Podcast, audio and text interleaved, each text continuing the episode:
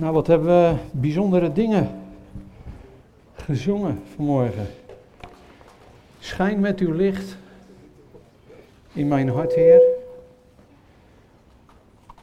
Hebben we gezongen. En we hebben gezongen, toon uw heerlijkheid in dit huis tot een zegenend licht van de volken. Het licht wat in ons is, wat door Hem is gegeven, dat mogen we breed uitstralen. Op de plek waar we zijn, zo we hier zijn, waar we thuis zijn. En uh, ik begin eens met een, uh, met een vraag. Misschien met een stelling. Vaak uh, hoor je dat als kinderen thuiskomen, dat ze ja, door een klasgenootje zijn uitgescholden.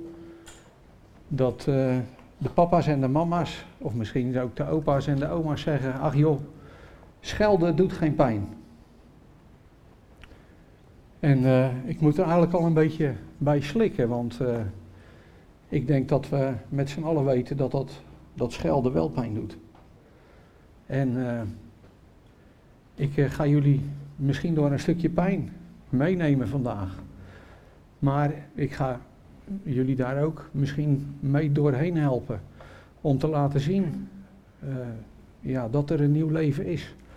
En dat alles wat gebeurd is ook achter ons gelaten mag worden. Want schelden doet wel pijn en uh, woorden die hebben kracht.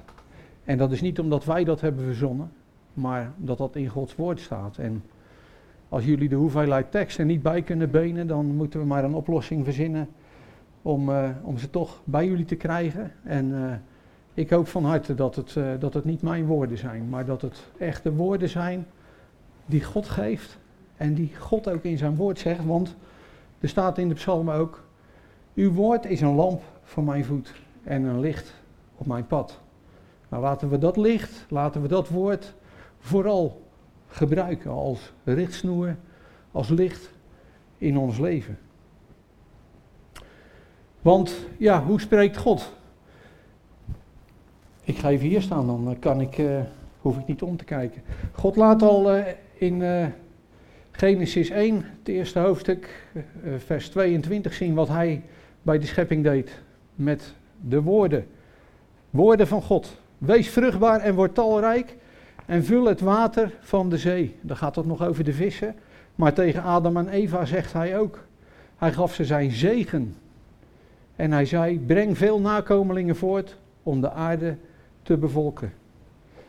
En we weten dat als God iets belooft aan ons, God is getrouw, zijn woorden falen niet. God die doet wat hij belooft. Dat is gelijk ook aan ons de vraag. Doen wij wat er in Matthäus 5, vers 37 staat, hè? dat we worden opgeroepen dat als wij wat beloven, dat we dat ook doen. En ik moet eerlijk bekennen, soms is het ook makkelijk om iemand iets te beloven. En dan hoor je vaak maanden later, ja, jij had me nog wat beloofd, weet je nog? En dan moet ik ook bekennen van ja, ik had je inderdaad wat beloofd en dat heb ik verzuimd te doen. Dus woorden en beloftes, die zijn belangrijk. Dan de vraag, hoe spreekt Jezus? Nou, we hebben de geschiedenis hier al eens helemaal doorgenomen. Jezus wordt door de duivel op de proef gesteld nadat hij 40 dagen en nachten niet had gegeten en had gedronken. Hij was in de woestijn. En de Satan die, die kent zijn pijn, die kent zijn honger en die weet zijn zwakke plek. En daar wil hij inkomen door Jezus te verzoeken en om de stenen in brood te veranderen. Maar Jezus die antwoorden hem, ook hier weer de woorden van Jezus. Maar hij zegt ook, er staat geschreven. Jezus refereert ook naar wat er in het woord van God staat. De mens leeft niet van brood alleen, maar van ieder woord dat klinkt uit de mond van God. Dus ook hier de woorden die God spreekt. Het is belangrijk om die woorden je eigen te maken. Maar de Satan die geeft het niet op.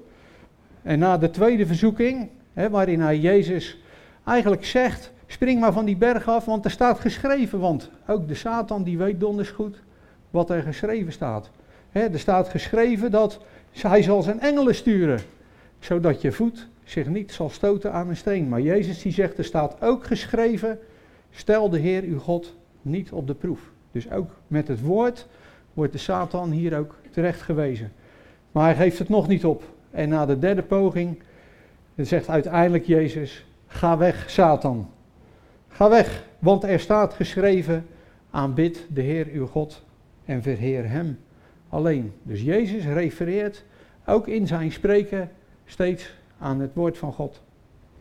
Nou, als we nou kijken naar uh, een voorbeeld van hoe de mens uh, spreekt naar de andere mens, dan is het mooi als je ziet dat de knecht van Abraham op pad is gestuurd om de vrouw waar Isaac mee moest gaan trouwen uh, op te halen uit een ver land.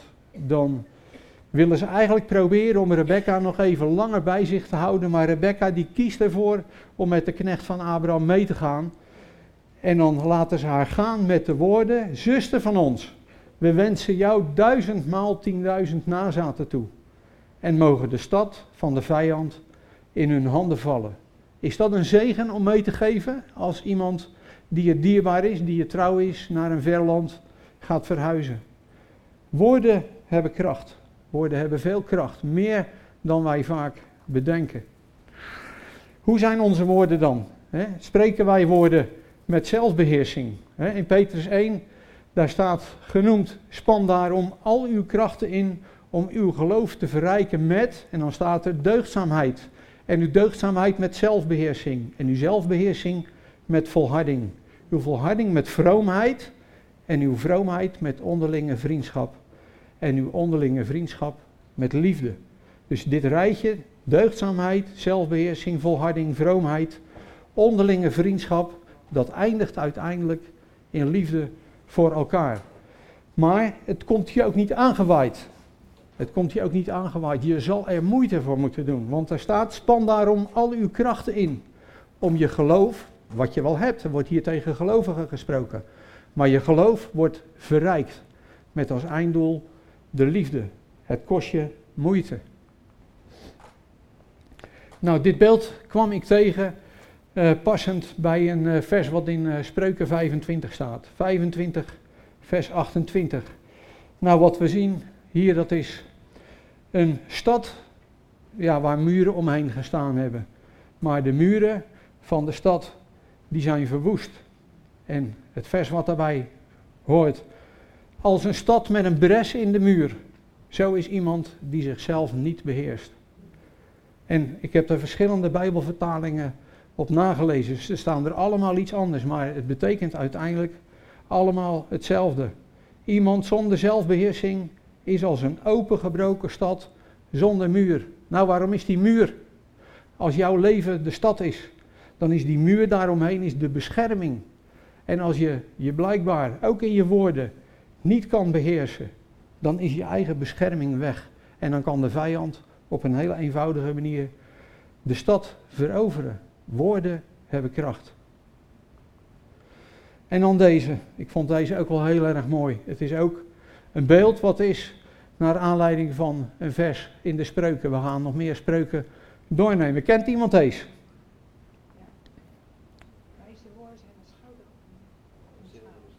Wijze woorden zijn als gouden appelen op een zilveren schaal. Het goede woord op het juiste moment is als gouden appels op een zilveren schaal. Dus het gaat niet alleen om de goede woorden, want die hebben we vaak wel. Alleen het ontbreekt ons vaak aan goede timing. Goede woorden op het juiste moment. We moeten ook weten wanneer we wat zeggen, maar we moeten ook weten wanneer we het goede wat we in ons hebben, misschien ook beter op dat moment even niet kunnen zeggen. Gouden appels, goud als het beeld van, van zuiverheid, van reinheid en zilver ook. laat mij zijn als gelouterd goud. Dat is door het vuur gegaan en alle verontreinigingen zijn eruit. Ook in de woorden die wij spreken. En dan de kracht van onze tong nog meer uit te spreken. Wat is dat? Schelden doet geen pijn. Nou, dood en leven zijn in de macht van de tong. En er zijn er wie gepraat werkt als dolksteken. Maar de tong van de wijze, die brengt genezing aan. En er staat in een andere vertaling, gedachteloos gepraat kan een mens diep kwetsen. Een wijs woord heelt wonden. Dat is de kracht van de woorden. Zijn dit de woorden die wij spreken naar onszelf en naar elkaar? Als wij woorden spreken, helen wij dan wonden of trekken wij ze nog iets verder open?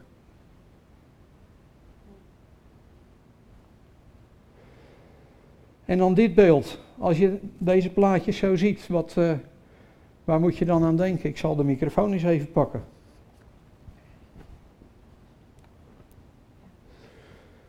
Waar denk je aan als je dit ziet? Roddelen. Roddelen. Roddelen.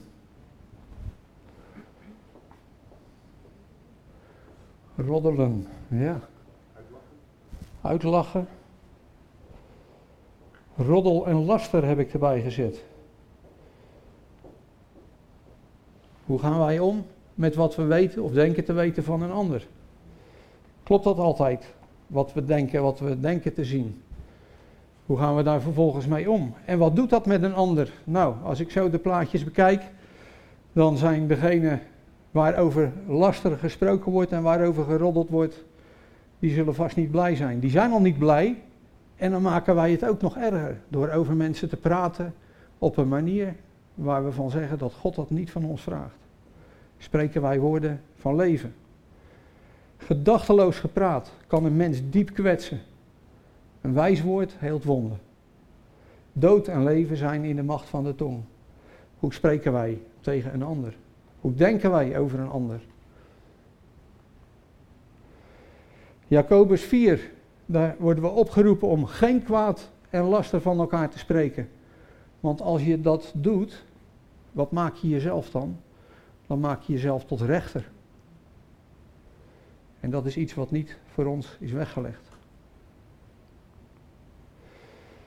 Ja, ik kwam dit plaatje tegen. Nou, ik denk dat iedereen wel kan zien wat dat is. Nou, er is een hele mooie ja, parabel, zeg maar, over de veertjes in de wind. En dat ging over een dominee waar men van zei dat hij iets met een van zijn onderdanen had gedaan en bleek helemaal niet waar te zijn. Maar er was roddel, er was geroddeld, er was gepraat onderling. En het was doorgegaan en doorgegaan en doorgegaan. En als we dit beeld van die lichte veertjes ziet, zien, dan, dan mogen we weten dat als wij roddelen, als wij praten over een ander, dat dat is als veren in de wind. En die veren in de wind, hè, in de, de parabel die daarover ging, werden ze boven van de toren afgeschud. En toen werd er gevraagd, aan degene die die roddel gestart was. Van nou weet je wat, zorg jij eerst dat al die veertjes weer terugkomen in, dat, in die kussensloop. En dan gaan we nog weer eens verder praten.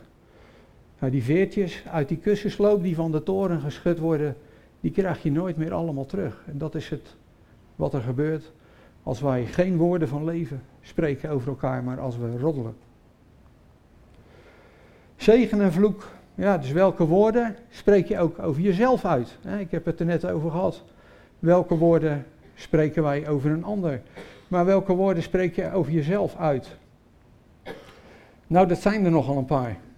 Ik ga ze gewoon maar eens oplezen en voel je vrij om te denken van geen van alle is voor mij van toepassing, maar als er één bij zit, dan zou me dat niks verrassen. Dat heb ik weer. Ik word er gek van. Ach ja, ik had niet anders verwacht. Als de griep heerst, dan krijg ik het ook. Het zal wel weer fout gaan. Dit wordt weer een leuk dagje. Ik zal wel weer, vul maar in, allerlei klachten krijgen. Geen mens die kan me helpen. Dit komt nooit meer goed. Mijn, let op, mijn ziekte is chronisch. Het wordt altijd erger als ik moe ben. Nou, ik moet het nog zien. Ik word niet ouder dan mijn, vul maar in, is geworden. Van de week hoorde ik van een goede vriendin van ons dat haar vader jarenlang heeft uitgeroepen dat hij nooit ouder zou worden dan 71. En hij is op zijn 71ste overleden. Woorden hebben kracht. Hoe gaan wij hiermee om? Als wij er zo mee omgaan, dan leven we eigenlijk voortdurend als iemand die in een auto rijdt en de hele weg wil rijden met zijn blik op de achteruitkijkspiegel gericht. Nou, ik weet niet wie er van jullie allemaal een rijbewijs hebben, dat zullen er best wel wat zijn. Maar als jij alleen maar op de weg zit en je kijkt alleen maar voortdurend in de achteruitkijkspiegel met alles wat er in het verleden ooit is gebeurd is, ja, dan, dan maak je brokken. Zegen en vloek. Dit zijn woorden als een vloek die je over jezelf uitspreekt. En dan is mijn vraag, is dit nou de leugen of is dit de waarheid? Hè? Dan zou je ook kunnen zeggen, ja, maar ja, dat is toch eenmaal zo, maar is dat wel de waarheid die je over jezelf of misschien over een ander uitspreekt? Ja, spreuken 18. Hè. Salomo die heeft heel veel wijsheid ook gewoon in schrift vastgelegd. En laten wij er ook uit putten. Van je eigen woorden pluk je de vruchten. Je woorden beslissen over je geluk. Dus wat gebeurt er als je steeds over jezelf uitspreekt, dit zal mij wel weer overkomen? Je woorden beslissen over je geluk. Woorden hebben macht over leven en dood. Wie graag spreekt, en dat staat in een andere vertaling, wie aan haar toegeeft. Hè? Dus iemand die graag spreekt, die moet wel de gevolgen betalen. Het heeft namelijk gevolgen als wij spreken. Spreken wij zegen of spreken wij vloek? Spreken wij leven of spreken wij dood? En wat is er dan met milde woorden? Die doen je leven. En valse woorden, die kunnen je breken. Welke woorden wil jij, wil ik gebruiken? Ja, nog een keer spreuken. Iemand die zijn verstand goed gebruikt, die houdt zijn tong in bedwang. Want een dwaas die zijn mond houdt, wordt voor wijs versleten, verstandig gehouden, omdat hij niet zegt. In sommige situaties is het dus beter om te zwijgen, om de rits erop te zetten.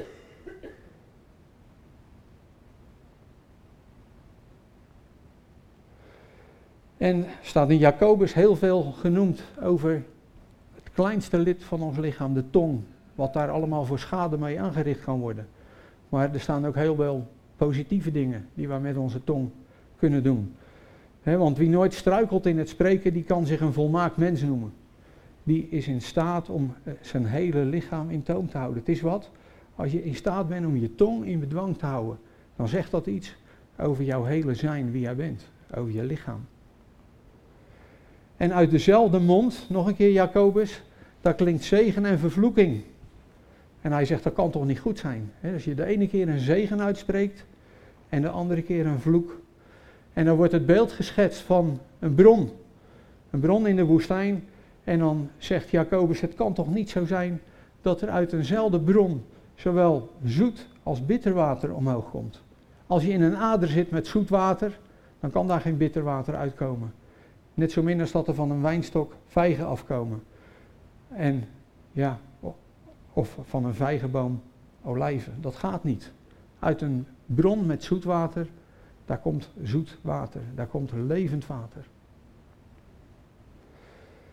We worden opgeroepen om met Gods woord in de hand zegen uit te spreken en leven uit te spreken. Want als er leven ontstaat, dan komt er nog meer leven. En als er zegen uitgesproken wordt, dan komt er meer zegen. Zegen en leven.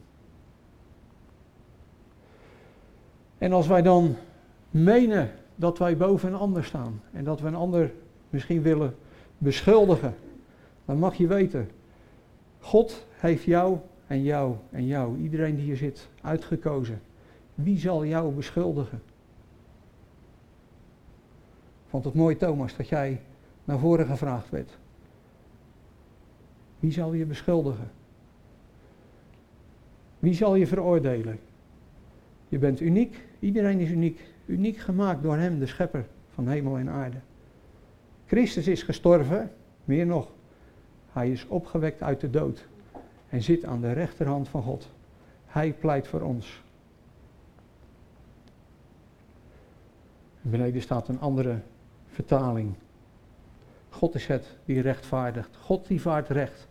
Laat God maar doen wat God vindt dat er moet gebeuren. Nou, dan doen we het altijd maar zo, hè, naar elkaar. dan doen we altijd maar lief.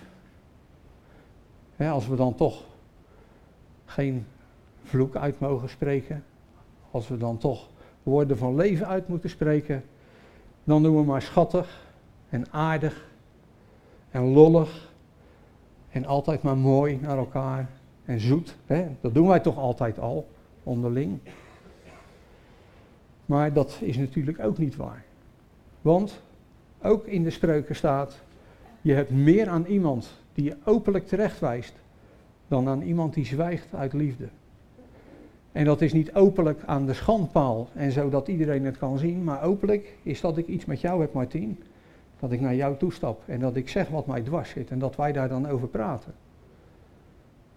Openlijk is niet iemand aan het kruis nagelen. Dat heeft Jezus daar al voor gedaan.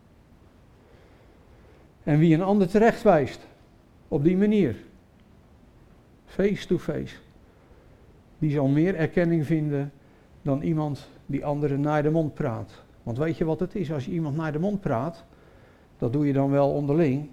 Maar heel vaak is dat dan toch weer achteraf.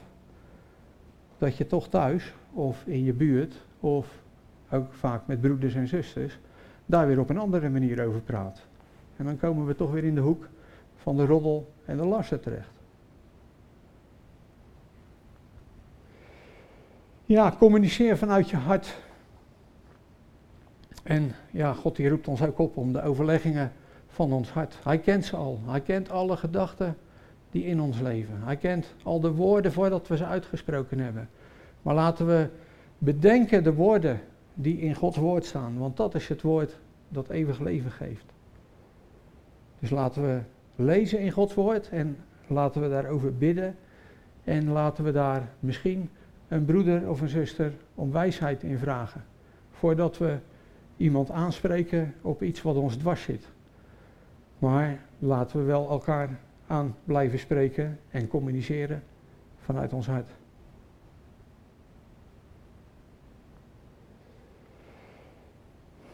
Het is heel wat wat we zo in vogelvlucht hebben doorgenomen met elkaar. En ik wil eigenlijk vragen of jullie, uh, of jullie willen gaan staan. En dan met elkaar dat levende woord, wat zo krachtig is, om dat uh, uit te gaan spreken, te proclameren. Um, en dan mogen we ook weten en ervaren dat daar ook uh, kracht van uitgaat. Ik zal gewoon beginnen en lees het maar op met mij. Het woord van God is levend en krachtig en scherper dan enig tweesnijdend zwaard. Zoals regen of sneeuw neerdaalt uit de hemel en daarheen niet terugkeert zonder eerst de aarde te doordrenken, haar te bevruchten en te laten gedijen, zodat er zaad is om te zaaien en brood om te eten. Zo keert ook Gods woord niet vruchteloos terug niet zonder eerst te doen wat hij wil en te volbrengen wat hij gebiedt. Door het woord van de Heer is de hemel gemaakt. Door de adem van zijn mond het leger der sterren. Uw woord is als zaad dat nieuw leven geeft en altijd vrucht voortbrengt. En altijd vrucht voortbrengt. Laten we die woorden bedenken. Laten we alle gedachten die op een andere koers ons willen richten, laten we die krijgsgevangen nemen. Laten we die gedachten bij de Heer brengen. Laten we woorden van kracht, woorden van leven, woorden van zegen, woorden van bemoediging over elkaar uitspreken. Juist over elkaar hier, zo we hier zijn. Nou, denk maar eens over de woorden die je net hebt uitgesproken en die je hebt gehoord. Of misschien de woorden die je geregeld over jezelf uitspreekt. Wat heb je over of tegen een ander gesproken? Waren dat woorden van leven? En wat heb je zelf verzuimd om tegen een ander te spreken? Iets wat misschien al lang op je drukt. Maar bedenkt, een goed woord op het juiste moment gesproken is als gouden appelen op een zilveren schaal. En dan is mijn vraag, wat doe je daaraan? We worden opgeroepen om woorden van leven te spreken. Woorden van kracht. Woorden van zegen, waar iemand weer lang mee verder kan.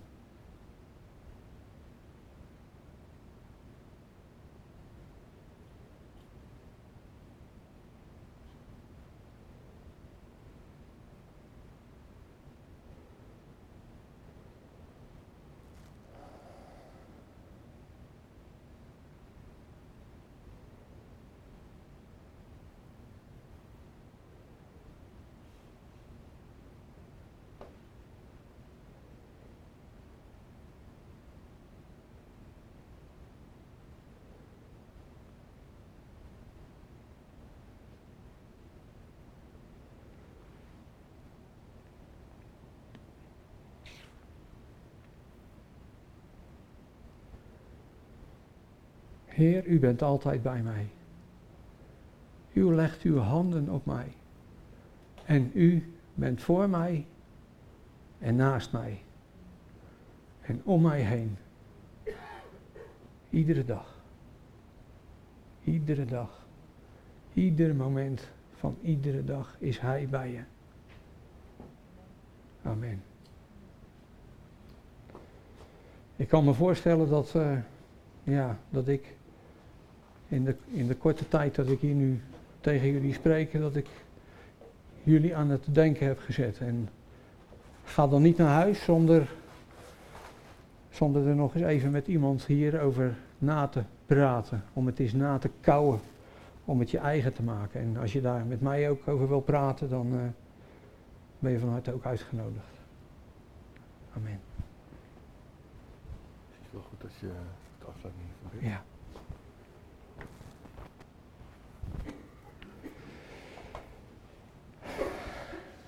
Ja, vader, ik, uh, ik wil zo de woorden, ja, ook de kritische woorden die u spreekt, maar ook vooral de woorden van leven en de woorden van kracht.